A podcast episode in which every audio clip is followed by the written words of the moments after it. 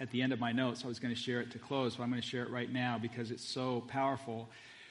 This statement is, is from the book Upward Look. It's a devotional by Ellen G. White, and she says If Satan stands between the soul and Jesus Christ, then the love and acceptance and pardon of Christ are eclipsed.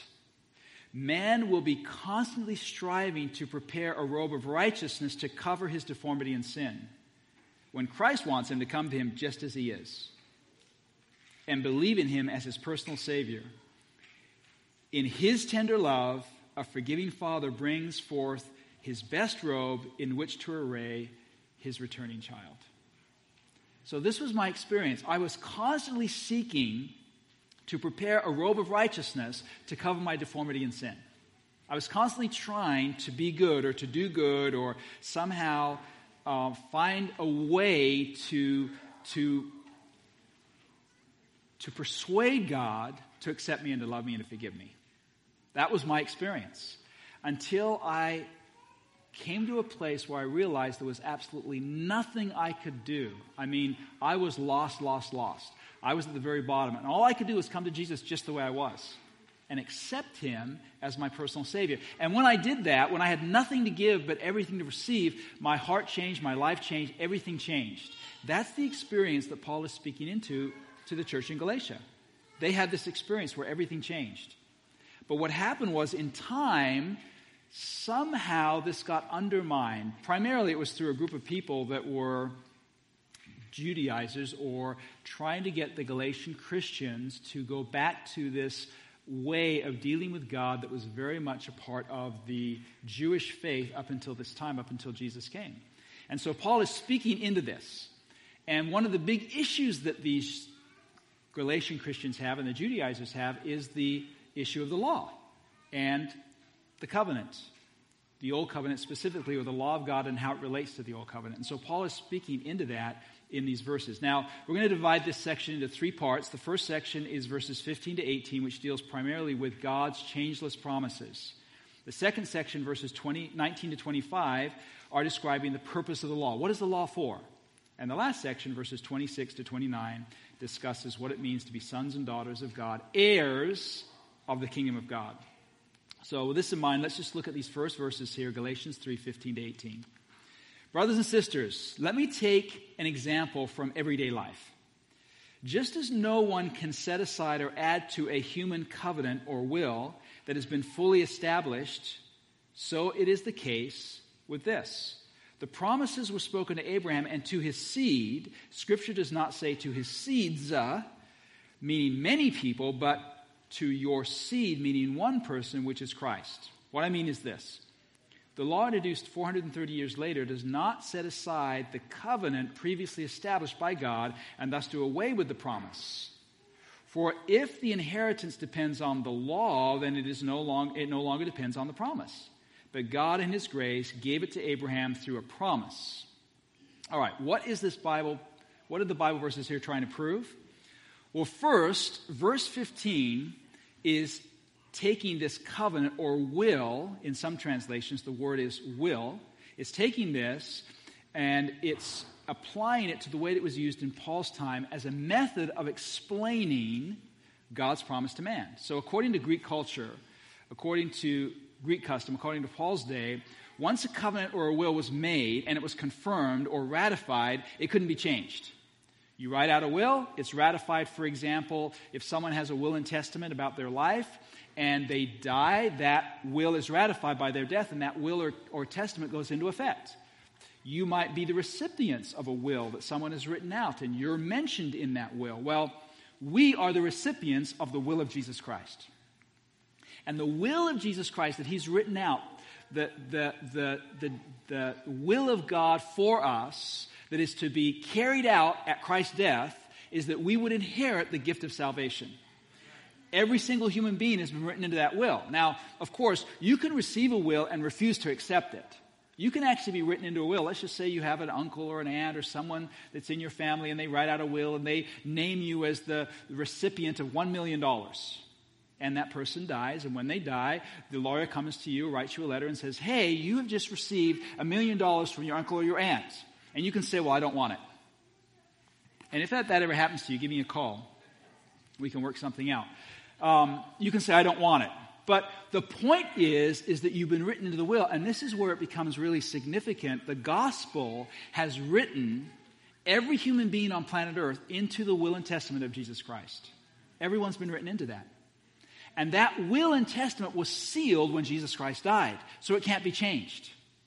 That's our situation right now in Christ. That will and testament has been sealed by the blood of Christ, been ratified, and it can't be changed. This is the point that Paul is trying to make. That through your offspring, now, Paul here is talking about the promise versus the law. The promise was made to Abraham in Genesis 22 and verse 18 that through his offspring all nations of the earth would be blessed. That was the promise that was made before God gave the law on Sinai, before that covenant came on Sinai. God gave this promise to Abram. Through your seed, all the nations of the earth will be blessed. And I've read that so many times and thought to myself, wow, yeah, Abraham's seed, all the generations that followed Abraham, it was through them that, you know, all the nations would be blessed because God was going to give them the law, give them the truth, and give them, you know, his understanding of who he is through the sanctuary, and they could learn about God. But that's not really what the verse is saying. The verse here is talking about seed singular. Now, this may not make sense to our, our Western mi- way of thinking, our Western mindset, but in the Jewish concept, in the Jewish way of thinking, seed had a corporate significance. So, just like the word Adam has a collective significance, it includes the whole human race. So, Paul's telling us in Galatians that the word seed here is a corporate significance it affects the whole human race because that seed is one person, not many people. It is one person, Jesus Christ.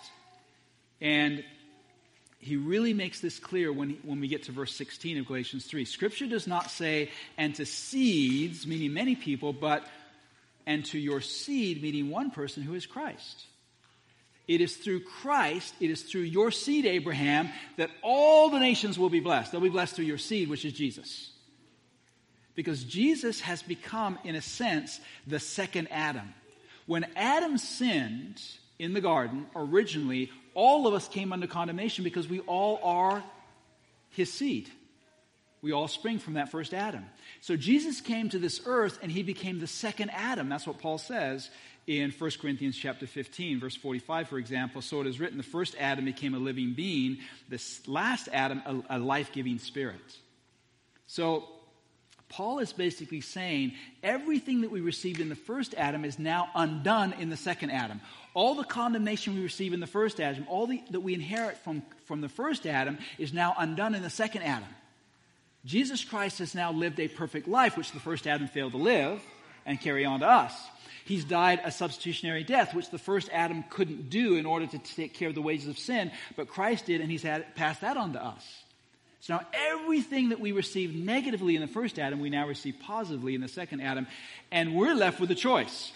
Do we want to receive the will and testament of Jesus, or do we want to stay in the same situation of the first Adam and just receive from him all of the negative? It's up to us to choose. God is not going to force his will and testament on us, but it is for us to have. We're written in, we're part of it. We're not left out, we're not excluded which I love that. So, in verse 17, then, of chapter 3, Paul tells the Galatians that the promise that God made to Abraham is that in this seed of Abraham, which is Christ, the whole world will be blessed. So in verse 17, he's saying this promise could not be annulled, it could not be changed, it could not be done away with through the law that was given 430 years later, after God had made the promise to Abraham.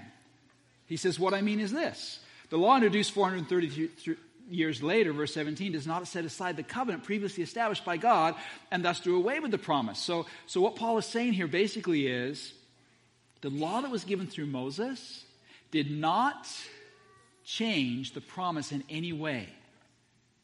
If we look at salvation through the law and salvation through grace, which is through the promise of God, as shown in our last two studies, if we look at it that way, there are two opposite ways of salvation that are being explained here. One is through promise and one is through law. One is through gift and one is through obedience. Our works. So the two systems can never actually be mixed together. Okay? The law says, thou shalt and thou shalt not, in order to be saved. The promise of God says, I shall save you because of the fact that you are a sinner and you cannot save yourself by your law keeping. So it's one or the other. Paul is basically saying there's two systems here of salvation that are being laid out. One of them is promise, one of them is law. The law saves us by our performance, by our good deeds, and we have to be perfect in order to be saved by those good deeds. The promise of God saves us through God's work in Christ. It makes nothing we do meritorious. We can't contribute to that perfect salvation. We simply receive it by faith. Those are the two systems that God is giving to us. Those are the two systems that Paul here is explaining. So, salvation through the law is a religion that's based on human salvation, human religion. And all non Christian religions are based on man's performance. And unfortunately, even some Christian religions are based on man's performance. Because we get confused here. The Galatians were confused here. They were struggling with this, they weren't understanding this. So, this is unlike God's way of saving mankind, which is through grace. Grace is a gift, it's through a promise. And it's entirely gifted to mankind in Jesus Christ. And Paul is saying that when the law came along 433 30 years later at Mount Sinai, after Abraham was given this promise, it does not change the way that God saves us. So the ultimate question here that we have to ask is what was it all about then? Why did God give the law? Paul in verse 14 says, For if the inheritance depends on the law, then it is no longer depends on the promise. But if God, in his grace, gave it to Abraham through promise, then how is it that we're saved? Through law or through promise? See, the moment we try to add the law as a requirement of salvation, it ceases to be a promise. It now becomes obedience by our works. But God gave Abraham the promise of salvation as, as a will or a testament which the law, given 433 30 years later, could not change or annul. So, so if mankind is saved entirely by promise, the promise of God made to Abraham, then why did God give the law 433 years later? Did God come to Moses and say, uh, by the way, Moses, I did make a promise to Abraham 400 years ago, but I left something out. And I need to add that right now. I need to add the law to that promise that I gave because it's really important that you're saved through obeying the law. There's no way I can save you without you obeying the law. Is that, is that the point? No, God never told Moses he was adding an extra requirement to his promise for salvation. But the question remains then, why did God give the law? Why was it added? And this is a big question because even within our church history, we've debated the law in Galatians. We had a big fracas about it in 1888, and some of the brethren were trying to say the law in Galatians can't be the moral law because the moral law is part of the covenant, part of the way we're saved, and so it must be the ceremonial law that was added 433 years, 30 years later. The ceremonial law was the one that was added, and Paul is saying, no, it's the moral law that he's talking about here. And the reason why it's the moral law is because we're talking about how we're saved, the method of salvation we are talking about whether our salvation comes through grace, whether it comes through God's saving power, or whether it comes through our obedience to the moral law. And this conflict that we had in our church in 1888 divided us, it divided the brethren, and it almost split the church. That conflict has continued on in some areas, in some quarters, because human nature naturally tends toward, as we've seen in every religion in the world, towards some kind of works based religion. That's our natural tendency. It's very difficult for us, and it's very difficult for human nature just to accept God's promise and accept the gift of salvation without uh, contributing anything. It's very difficult for us to do that. But if we would do that, if we would actually say that we are saved completely and totally by grace, it would impact the heart and the life in such a way that we would want to live for God as we never have before. And that's the point of the gospel. We can't undermine grace and we can't undermine the gospel and we can't change the gospel because if we do that, it undermines what the gospel produces in the life.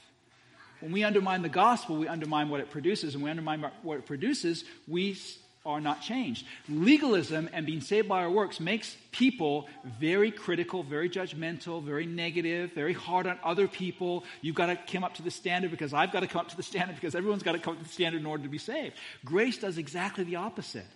It actually fulfills the law in our hearts because when we're saved by grace and we realize that it's totally a gift of God, it transforms the way we treat other people. And the way we treat other people and the way we relate to God is actually the fulfilling of the law. Love comes out of our hearts because we remember what wretched, decrepit, selfish individuals we are. and we realize, wow, in all my selfishness and all my wretchedness, I'm saved by the grace of God. And it causes us to be gracious toward other people. Gracious like you've never experienced in your life the more you take in the grace of God, the more gracious it causes you to become to other people. And you find yourself, when you are confronted with this grace, you find yourself doing things and thinking things toward other people that's totally different. You find yourself surprising yourself. And you see other people that blow you away in the way they relate and interact with other people. And that is the testimony of God's grace that is so powerful and so beautiful. And that's what Paul here is wanting to bring back to the Galatians. So, why was the law given at all? Paul says it was added because of transgressions. We're going now into Galatians chapter 3, 19 to 25, the second section. And the question we're asking, answering here is why was the law given then? It was added because of transgressions, until the seed to whom the promise referred to had come. The law was given through the angels and entrusted to a mediator. A mediator, however, implies more than one party, but God is one. Is the law, therefore, opposed to the promises of God? Absolutely not. For if a law had been given that could impart life, then righteousness would certainly have come by the law. But the scripture has locked up everything under the control of sin so that what was promised, being given through faith in Jesus Christ, might be given to those who believe. Before the coming of this faith, we were held in custody under the law. We were locked up until the faith that was to come would be revealed. So the law was our guardian until Christ came. It was our schoolmaster until Christ came that we might be justified by faith. And now that faith, this faith has come, we are no longer under the guardian. Now, what Paul is saying here is a little bit difficult. It is challenging to understand this. So let's try to break it down and make it simpler. First, he's asking the question what purpose then does the law serve? Why did God give the law 430 years after he promised salvation to Abraham as a gift? Now, the answer is, according to Paul, it was added because of transgression. Now, I want you to notice something here. He is using a specific word for sin because in the Bible there are about 12 different words for sin, and they can all be broken down to three basic words sin, transgression, and iniquity. Sin, that word means falling short of the mark. Falling short of the mark. Falling short of the glory of God. That's found in uh, Romans chapter 3, 23. For all of sin and come short of the glory of God. Iniquity, that word, primarily has to do with our condition. We are in iniquity because it's our natural bent towards sin. It's like selfishness. Uh, David talks about being shapen in iniquity. Um, we all, we like sheep have gone astray, Isaiah says. Uh, we've turned everyone our own way, and the Lord laid on him the iniquity of us all. Our natural inclination, our selfishness, our self will was laid upon Christ. And he battled with that self will, and he resisted that self will, and he surrendered it to God, and always did God's will. So iniquity is like our natural bent. Um, we're born that way. David says, for example, um, surely I was sinful at birth, sinful from the time my mother conceived me, or conceived in iniquity is another way it's uh, stated in, in the King James. Transgression, however, simply means a deliberate violation of the law. It's not just falling short of the mark, it's not just our natural inclination, it's a deliberate violation of the law. So, from Adam all the way down to Moses, the human race was sinning or deliberately violating what they knew was right. And this is why the law was given. The law was given not to solve our sin problem, it, was made, it made our sin problem worse. The law was given to convince us that we deserve nothing but death. I know that sounds kind of strange. It's kind of hard in, in a way because why would God need to do that with us? Well, let's continue on a little bit further here. Paul says, a mediator, however, implies more than one party, but, party, but God is, is one. Now, this is difficult, but let's just follow Paul's reasoning here. We need to understand what Paul is saying. See, the word covenant can be divided into two ways or two understandings. One understanding of covenant is um, to describe an agreement between two people, an agreement or a contract. So you sign a contract and you sign on the dotted line. If you're buying a house, for example, you might sign a contract or a covenant with the bank, and they agree to give you, you know, X amount of dollars, and you agree to pay the money back. That's an agreement. That's one way you can understand a covenant. But another way to understand a covenant is the way we've described it a will and a testament. It has very little to do with the recipient, recipients. They don't sign anything. The person that signs the will or the covenant in the second understanding is the person that decides what they're going to do with whatever they have. They're signing a will and they're saying, This is what I'm going to do. When I die, this is what's going to happen to my money, for example.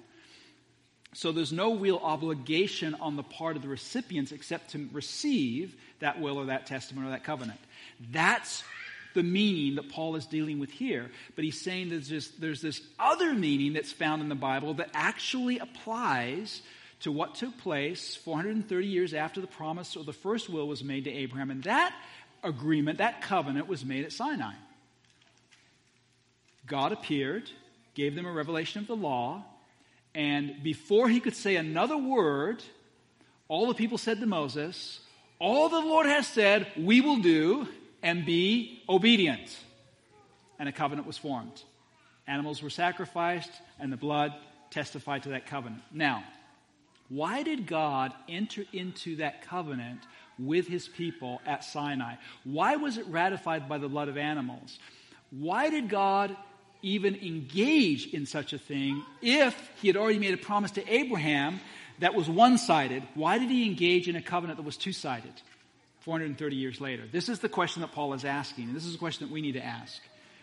The reason why God did that was not necessarily intentional. Now, what I mean by that is, it wasn't necessarily God's purpose for all the people to respond the way that they did. When the law was revealed, and when the law is revealed to you, you today have two ways of responding. The one way is to say, Wow, the law, that's true, that's right. I should be that kind of person. I should be loving to other people. I should be loving to God. I should keep the Sabbath. I should do all of those things, and I'm going to do it. Because God is telling me I should be doing that, and that's what I'm going to do. So I'm making a New Year's resolution I am going to do, I'm going to start keeping the Sabbath. I'm going to start doing the things that God wants me to do. By George, I'm going to do that. Sorry, George. I'm going to do that, by golly. That's what I'm going to do, right? And that's what the children did at Sinai. The children of Israel did at Sinai. And how long did that last? How long did their news resolution last? Till about February, right? Moses was in the mount for 40 days. So it lasted till about the middle of February, till about, you know, um, uh, what's February 14 again? Valentine's Day. It lasted about Valentine's Day, right? and then it went, and they failed. And you might say, well, then why would God enter into that covenant with them? Well, I don't know that it was God's intention for the people to answer the way they did, but God said, okay, if they're going to answer that way, let's see how they do. And let's see if with them carrying out their will and their ways, if we can't work this out to help them to realize that it's absolutely impossible for them to actually be obedient to me by their power. So God allows it to happen. They fall on their face so that they can see that there's no way that they can possibly keep this law that has been delivered to them, and hopefully they can be led back to the original promise or agreement that God made with them. And that is, I'm going to bless you through the seed, Jesus Christ. He's going to obey perfectly, He's going to make the sacrifice, and you are to trust in Him. Does that make sense? This is what Paul is saying to the Galatians. He's saying, listen, he's saying the reason the law was given is to help you to realize how wretched you are. to help you to realize there's no way you can do this. See, what happens with humanity is when we lose sight of the law of God, we start thinking that we're good people. Ask an atheist about Christianity. They're a bunch of hypocrites. I live a better life than they do. We start thinking outside of the standard of righteousness. We start thinking that we're good people. The thing that God has to convince us of sometimes is how wretched and sinful we really are a lot of times the same thing happens in church, in family. We start focusing on the faults of other people who are much worse than us, and we have a tendency to rely upon the fact that we're better than other people to recommend us to God and to think that we're Christians and we're good people. And the law has to come, and it has to do a deeper work in us. I don't care how wretched and bad people are around you. I don't care how selfish or unkind they are. I don't care what their character is, et cetera, et cetera. You are a sinner in complete need of the grace of God in and of yourself. You will never be able to, to, to live up to the standard of God's law and God's righteousness without complete dependence on the grace of Jesus Christ. So get your eyes off other people and get your focus on Jesus and realize your need of his grace for salvation. That's what Paul is basically saying to the Galatians. There's no way you're going to make it if you fall into the system of depending on your obedience. You're not even going to come close. You're going to fall flat on your face just like they did in the Old Covenant times. So, the law, therefore, is not opposed to the promises of God. Get this, because we're reading these, these verses, verses 21 to 22 now. The law is not opposed to the promises of God. Absolutely not. If the law had been given that could impart life, then righteousness would have certainly come by the law. But the scripture has locked up everything under the control of sin. The reason why God gives the law is to convict us of how sinful we are. I like to use this illustration. It's kind of like uh, I don't know if you've ever gone shopping when you're hungry. You ever go to the store when you're hungry? And you and everything ends up in the cart. like, I'll take some of that, and I'll take some of that, and I'll take some of that, and I'll take some of that. Oh. Have you ever gone shopping when you're full? Like you're just full, like to the brim, and you go into the store and you're like, ah, nothing looks good. I don't even know what I want to get. You know, there's not like, it's a completely different mindset. There, there are times over and over again, this happens to me, and I'm just going to make a confession tonight since um, today since Sandy brought up um, soup supper. For some reason, Fridays, like my wife gets home late Thursday night, and I try to wait up for her. So usually we are awake until 10:30 or so, and then my daughter sometimes comes in, and we start having a conversation at 11 o'clock or so, and we're up late, so we get up late. So Fridays, consistently, we wake up late in the morning, and so we have a late breakfast. And because we have a late breakfast, we have a late lunch. So we eat around 3 or 3.30. And I come to supper and I'm like, I just ate.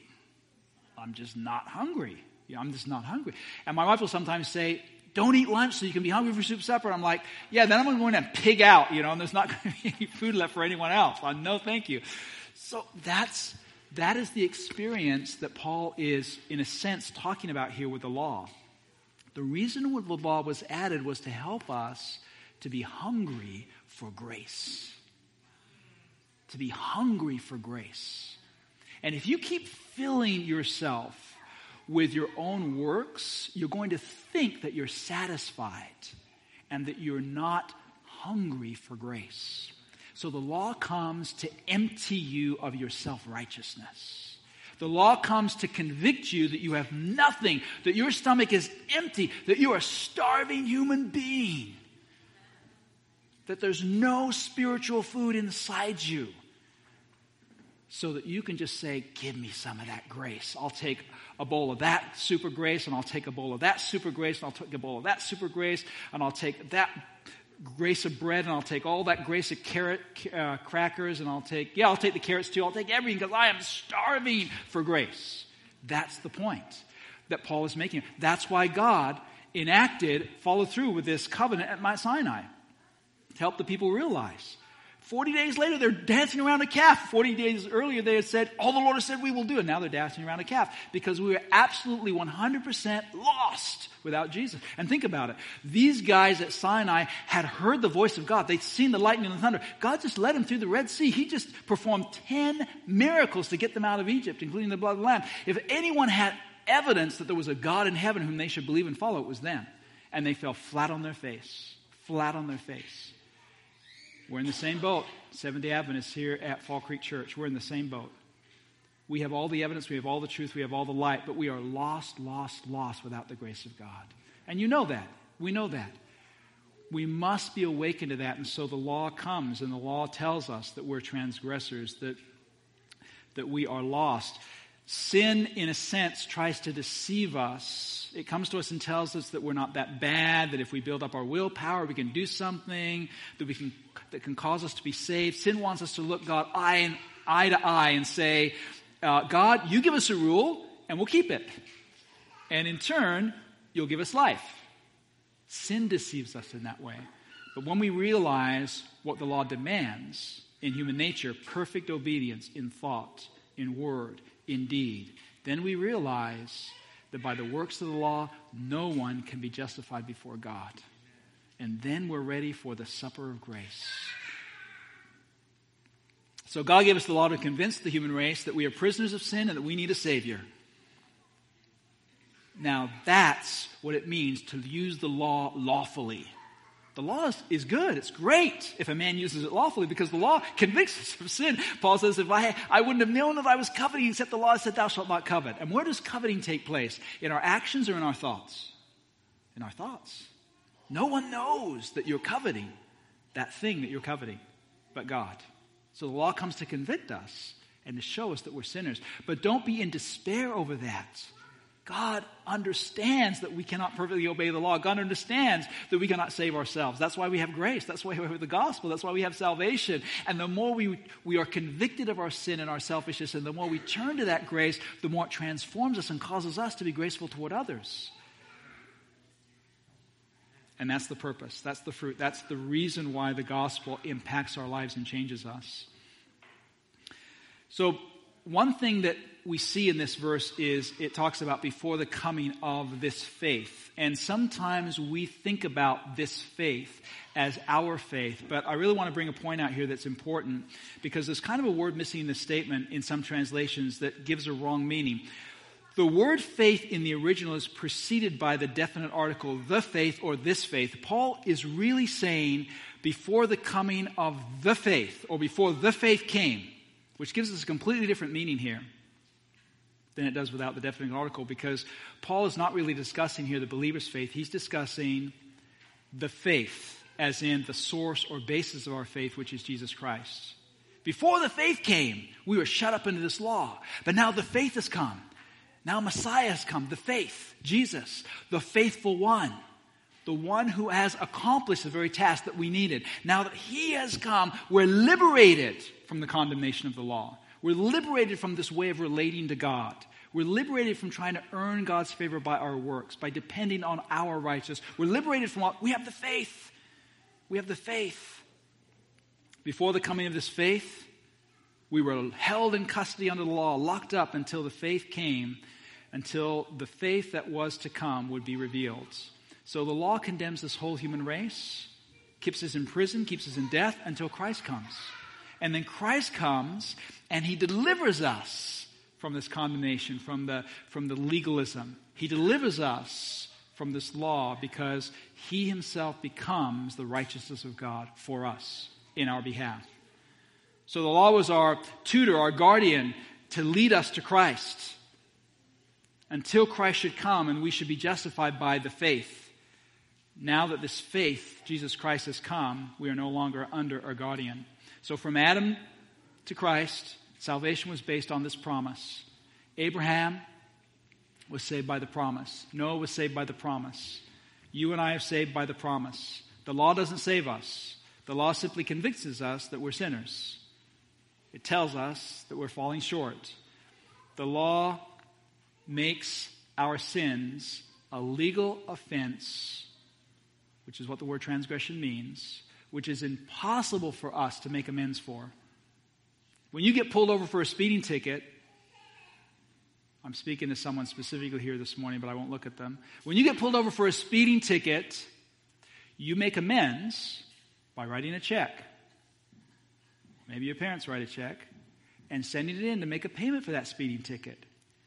You've just been reconciled with, with that with that uh, police officer and with the court. You've been reconciled by making amends. When you get pulled over for transgressing the law of God, you have no way of making amends. You can't write a check. You can't do something to make yourself right with the court, with the justice system. You need someone else to do that for you. And that's where Jesus comes in. Jesus steps in and he makes the amends. He pays the price. He takes care of that ticket. Not only that, but when you get a speeding ticket and you make amends, it now goes on your record. And it now affects your insurance, perhaps, depending on what kind of insurance you have. They might give you one speeding ticket you know, as a free, and then the second one you're in trouble. But with Jesus, guess what? The record is expunged, it's gone, it's eradicated, it's blotted out. You are justified. You stand just as if you'd never sinned with Jesus. The whole process of this world and the way it operates is completely contrary to the way the gospel operates. And every single day of every single week, we are confronted with the principles of this world that tell us that if you want to get forgiven and reconciled from that ticket, you need to pay a price. And it's going to be on your record for three years and then it's going to come off. And every single week of every single month of every single year, God brings us into fellowship with Him, Sabbath, to remind us that you know the way the world works, you know the way things happen in the court system, you know the way things happen when you get a speeding ticket. Well, that's not the way I work. I don't work that way. So even though you've been working in the world and doing your thing day after day after day, I want you to take a break. I want you to come and hang out with me, and I want to remind you of the way my system works. Because I don't want you to become changed into thinking the way the world thinks and relating to me that way. I need to remind you. And so, Sabbath after Sabbath, week after week, we need to be reminded of this truth because the world is operating in, in, on a works based system. That's why most religions are worldly based. That's where they come from. That's where they originate from. They, they start from a worldly basis. Only Christianity, true Christianity, comes from a completely different basis. And so God reminds us every week, every week, every week, I got to remind you, I got to remind you, this is the way it works. This is the way it operates. And when you embrace that grace, you leave God's presence having a completely different mindset toward other people and toward yourself. You relate differently to people, you act differently toward people, and it shocks them. They don't expect it, they're amazed. And they begin to be affected and infected by this grace of God, and it changes them it impacts them. And you start to see things changing in their lives. And that's the operation that Paul is bringing the Galatians back to. That's what he's, he's doing with them. And that's what he, he himself has been infected by this grace, and he is seeking to reinfect them with this grace to cause them to live in this way that is so powerful. So, in this context, Christ came and perfectly satisfied the demands of the law by his life. And his death. And when Christ came and perfectly met the demands of the law by his doing and the justice of the law by his dying, he redeemed the whole human race. And every single person is written in that will of redemption. The emancipation papers of the race have been signed by Jesus Christ in his blood. The Emancipation Proclamation was a proclamation that went forth in 1863, and it was a, a, a, a proclamation that that involved every slave in the seceding states of the United States, those states that were seceding from the United States. They were all set free by this proclamation. This was a proclamation that was made by Abraham Lincoln, signed by Abraham Lincoln, that had nothing to do with the slaves themselves doing something to earn this emancipation. The only thing that was necessary was for them to accept the proclamation that had been made. But in order for them to accept it, what had to happen? Abraham Lincoln, in his office in Washington, D.C., signed an Emancipation Proclamation. And it would affect a slave, let's say, living in Tennessee. What had to happen in order for that slave living in Tennessee, in a little shack in the back of this great mansion, working and slaving away day and night? What would have to happen for that slave in Tennessee to be set free from that proclamation, by that proclamation? Someone had to tell him. Someone had, you have been set free. I have? Yes. Did someone pay for me? No. It's a proclamation signed by the president. You're free.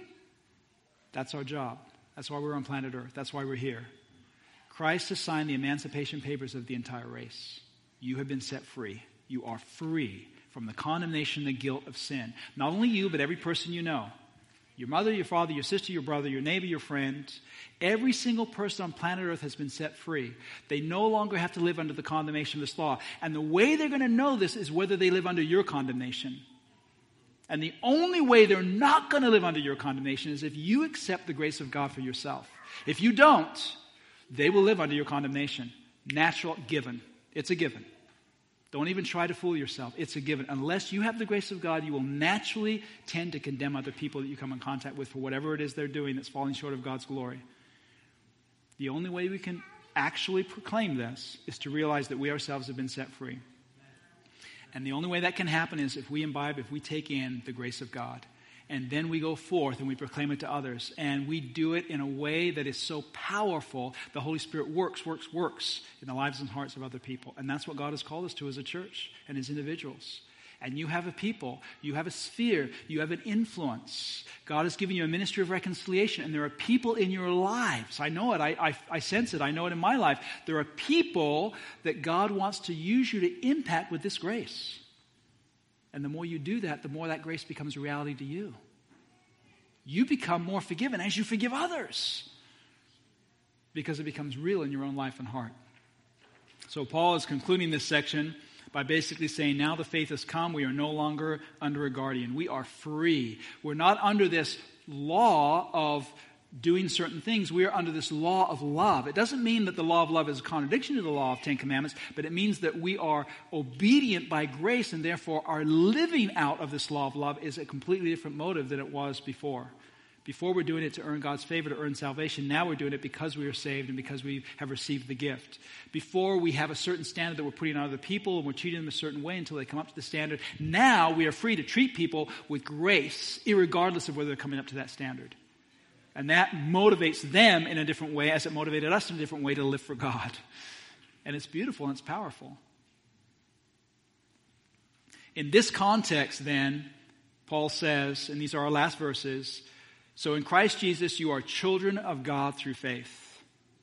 For all of you who were baptized into Christ have clothed yourself with Christ. There is neither Jew nor Gentile, neither slave nor free, there is neither male nor female. You are all one in Christ. If you belong to Christ, then you are Abraham's seed and heirs according to the promise. We put on Jesus. When people see us, they see Jesus. When people look at us, they look at Jesus. When you look at me, you see a suit and a tie. But that's just this common garb. What you really need to see is Jesus Christ. And what other people want to see in us is Jesus Christ. People are looking for Jesus. The wise men, they came to Jerusalem, to the church, looking for Jesus. You remember the story, right? The Christmas story. We just had it. They came to Jerusalem looking for Jesus. What did they find? They found a bunch of selfish people who were all caught up in their religion and in their position. Herod was caught up in his position. The religious leaders were caught up in their religion. They knew prophecy. Oh, they knew prophecy. Okay, Herod said to the, to the, to the, to the Pharisees, tell me where the Christ is going to be born. Oh, in Bethlehem. We got the prophecies down. In Bethlehem, that's where he's going to be born. Right? And then Herod says to the wise men, to the Magi, okay, you go find Jesus. And when you find him, let, let me know so I can come and worship him too. You're not going to worship Jesus if you're not looking for him yourself. And of course, we know Herod wasn't really looking to worship Christ, he was looking to destroy him. The Magi came to Jerusalem, the church, looking for Jesus. They found prophecy, they found jealousy, they found power, greed, but they didn't find Jesus. They had to go to a stable to find Jesus. In the lowly parts of the earth, in those who are outcasts, that's where they found Jesus. And that's where God today is manifesting himself, unfortunately. Not so much in the church, but in these outcast places on planet Earth. That's where we're seeing Jesus. We're experiencing Christ. God help us. It's a wonderful statement, though, isn't it? Jesus Christ calls us to be sons and daughters, to break down all the barriers of, of Jew and Gentile, all the barriers of male and female, all the barriers of, of slave and free, all the barriers that we have are broken down in Jesus Christ. We don't look at people according to their background or according to their status or according to their color or their race or their we look at people in Christ. That's how we see people in Christ. So let's just close this up with one thought. It's the one that I shared with you earlier, but I want to share it again.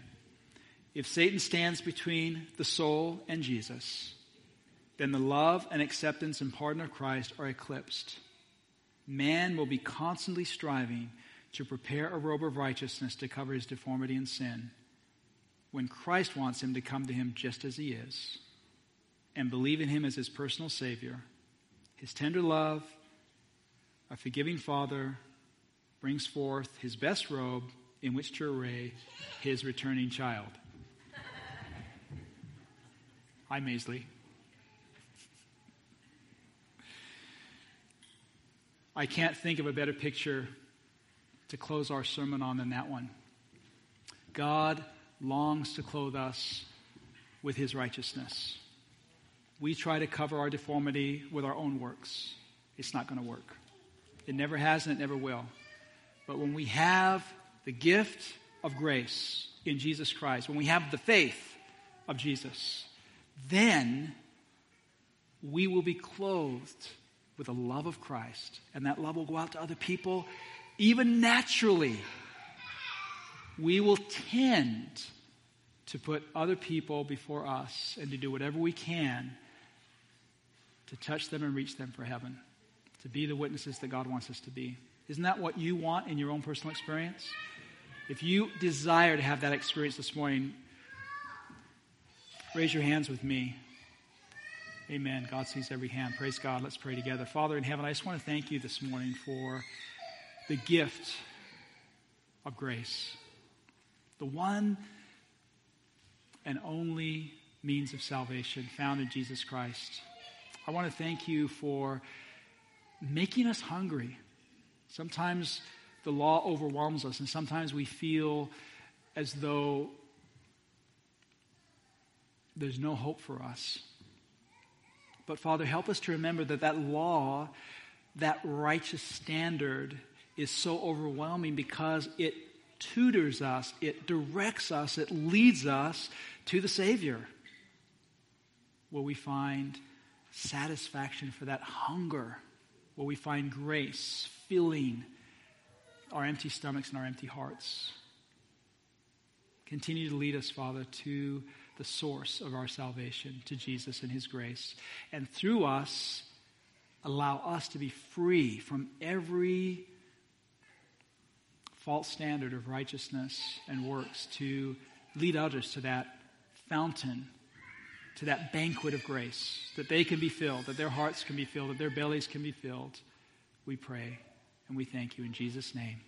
Amen.